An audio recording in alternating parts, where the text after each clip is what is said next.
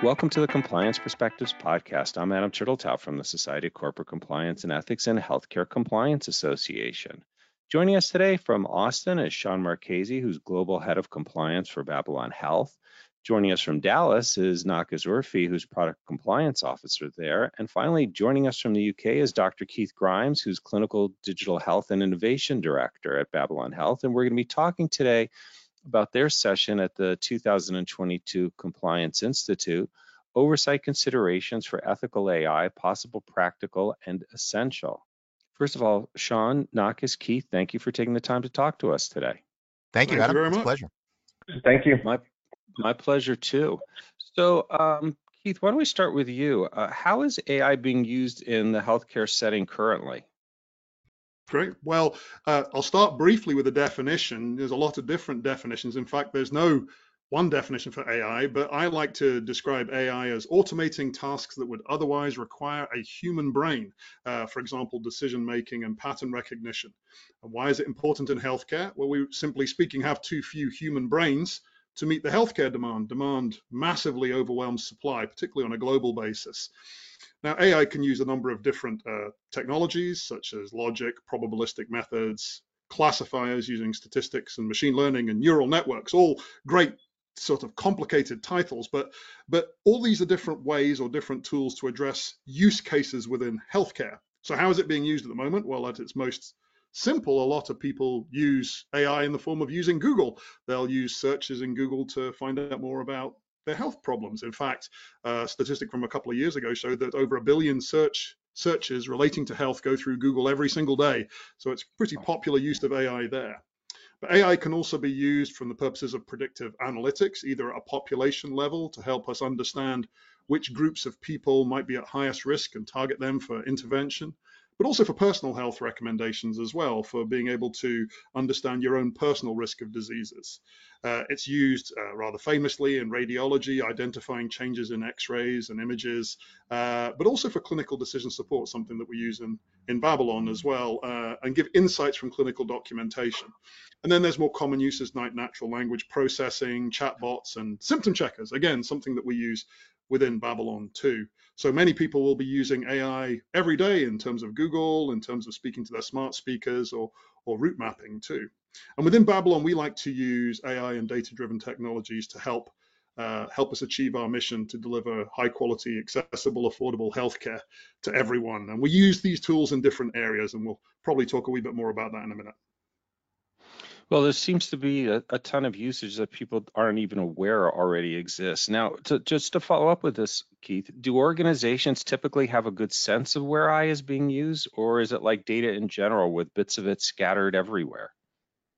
Yeah, I think that's a really, really good way of uh, imagining it. That data is used everywhere, and AI is increasingly used in a lot of different places. Wherever data is used, AI can often follow. So, so within healthcare, um, some uh, uses of AI will be very apparent to the clinicians or the patients, and some won't. So when I'm out seeing patients and visiting them at home, I'm using, you know, route mapping and GPS, and uh, uh, I might not even think about the AI use there. It's also used in terms of optimizing healthcare delivery, sometimes note summarization.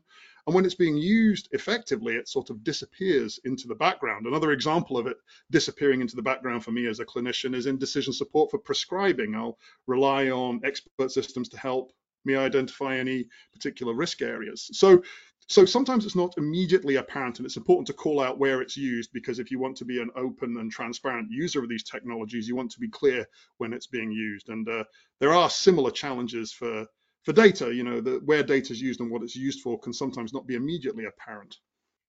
Yeah, and, and Adam, I would add that even closer to home for those of us who are compliance professionals, there's a lot of different ways in which AI can be used. Uh, I mean, there are companies using AI to help mitigate the impact of false positives in compliance monitoring, which of course are a fact of life in any screening or monitoring exercise. And they're a huge impact because of all the administrative work that it takes to chase down suspicious names and transactions just to learn that, oh, well, that was a different John Smith or something like that.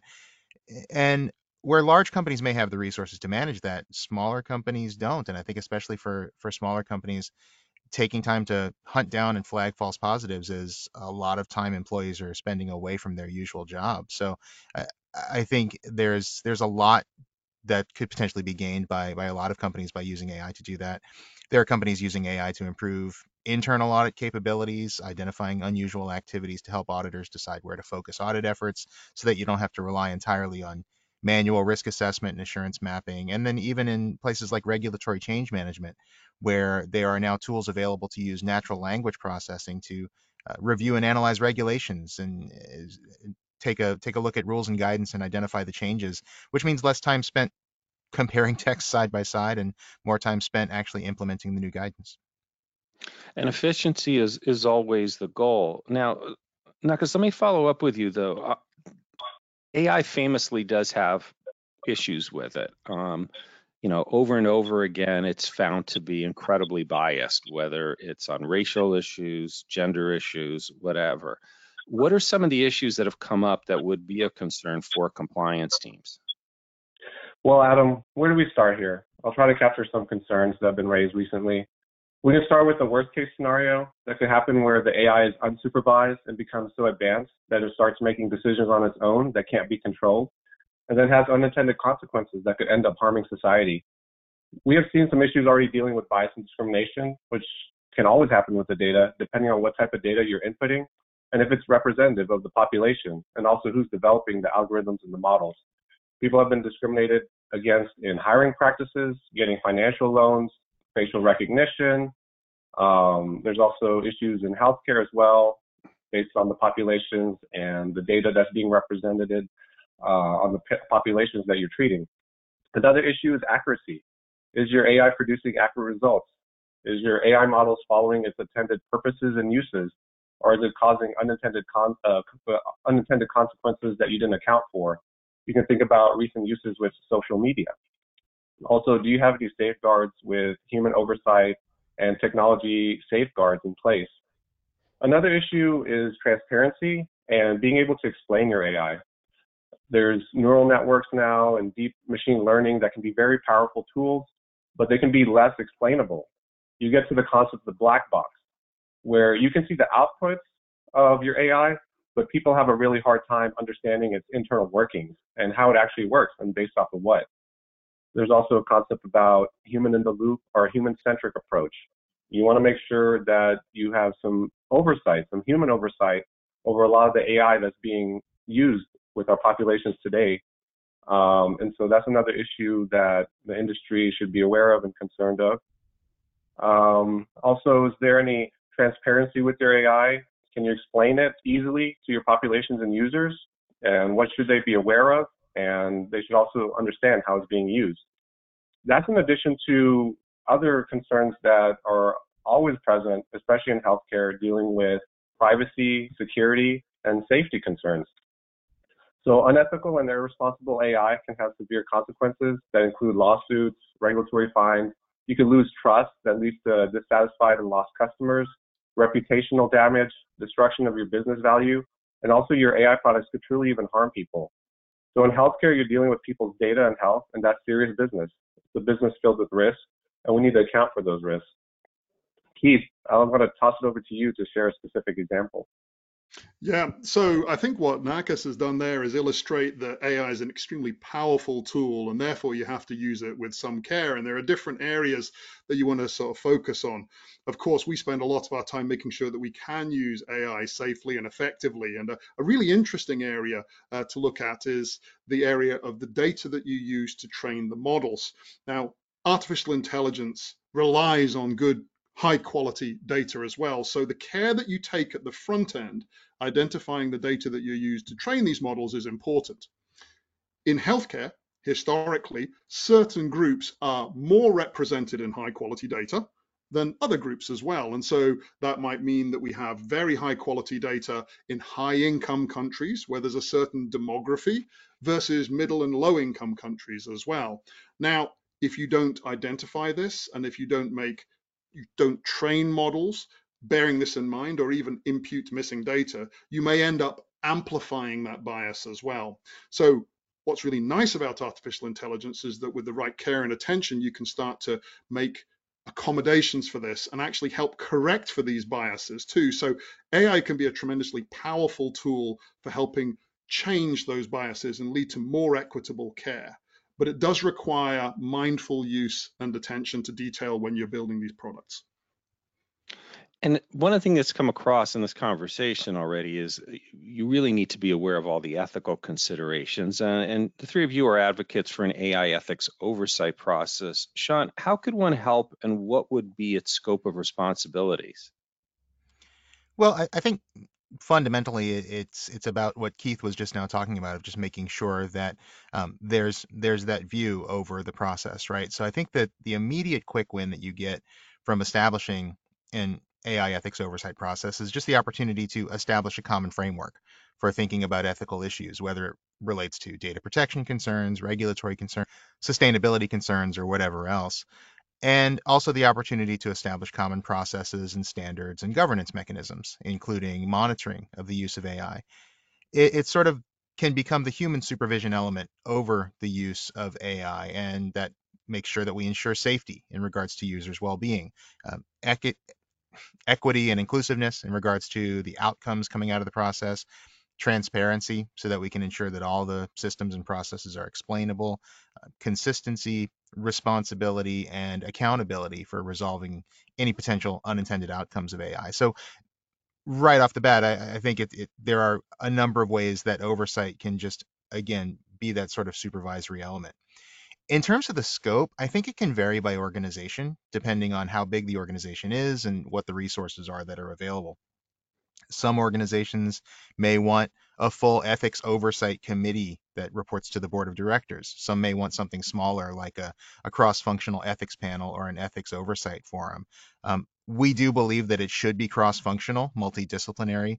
Um, and, and there's lots of good reasons for that. Uh, but I think depending on the size and docket of the body, whatever it is, the scope could include things like establishing the standards and directives to be applied when vetting ethics questions. And this is where a cross-functional group can be really effective because you can bring in standards from you know, technology, data protection, healthcare, sustainability, whatever the organization is, you can bring in whatever standards are applicable to, to sort of establish that bottom line can also help educate the organization on those standards once they're established. And, and that's where you can get into kind of an advisory board on ethics. But then you can also have a, a, body that maybe vets specific use cases against those standards and kind of serve as an approval board if that's right for the organization. Um, there's certainly value to be had from just tracking specific use cases across the organization, just so the organization has a better understanding of the many ways that AI is being used to, to the point you raised earlier, Adam. So there's less of that scattered everywhere mentality and a better sense holistically of how we're using AI and of course, they help ensure accountability by making sure that any unintended consequences are corrected or mitigated appropriately. Let me follow up on one thing you mentioned there, which is the need for a cross functional team. Who should be a part of the process? Well, again, Adam, I think that we found that a, multidisciplinary team is really something you want. That way, you can be sure that you're evaluating ethics questions from a variety of perspectives. You want people on there who can speak to regulatory and legal standards, uh, data protection standards. Depending on your business, you might have clinical standards, environmental standards, sustainability standards. But I also think it's important not just to think of it from a perspective of what the regulations and the mandates say you have to do, but also think of it from a perspective of culture and what's the right thing to do. So, from that perspective, you might want people who can speak to the user experience. You might want people from HR who can speak to diversity and inclusion initiatives, things like that, so that you can really make sure that you're thinking about it from from all angles uh, in, in terms of what the sort of the baseline is of, of what's right to do for the company. As for whom to pick from each of those columns, I think that's going to vary by organization somewhat. I think most organizations are going to want some sort of sponsorship at the suite at the C-suite level, but then the makeup of the governing body should really be stakeholders at a lower level, at a at the level that they can apply those standards in a very hands-on way. And I think who are plugged into the business enough so that they're aware of activities on the ground, as it were, so that the oversight process has visibility to everything it needs to see going on in the organization. But I think most importantly, you're going to need individuals who are empowered so that the ethics oversight process has the influence it needs and that you've got people part of that process who are agile enough to keep up with the changing needs of the business and the technologies as they change and the standards as they change as well. Adam, we just really wanted to say that we really appreciate you having us on your podcast and for the HCCA having us for the Compliance Institute conference coming up at the end of March. This is an area that's still emerging, and we need to talk more about it and identify ways we can implement good practices, including setting ethical principles inside organizations and oversight mechanisms. We hope our presentation will give the audience more perspective on some practical things individuals, including compliance professionals, can do inside their companies as AI becomes more prevalent, and also push forward more thought and discussion in the field. Thanks again. Well, thank you three for uh, being here today and for being a part of the Compliance Institute, which will take place in Phoenix and online from March 28th through 31st. Finally, I want to thank all of you for taking the time to listen. I'm Adam Turteltaub from SCCE and HCCA. I hope we're able to expand your compliance perspective.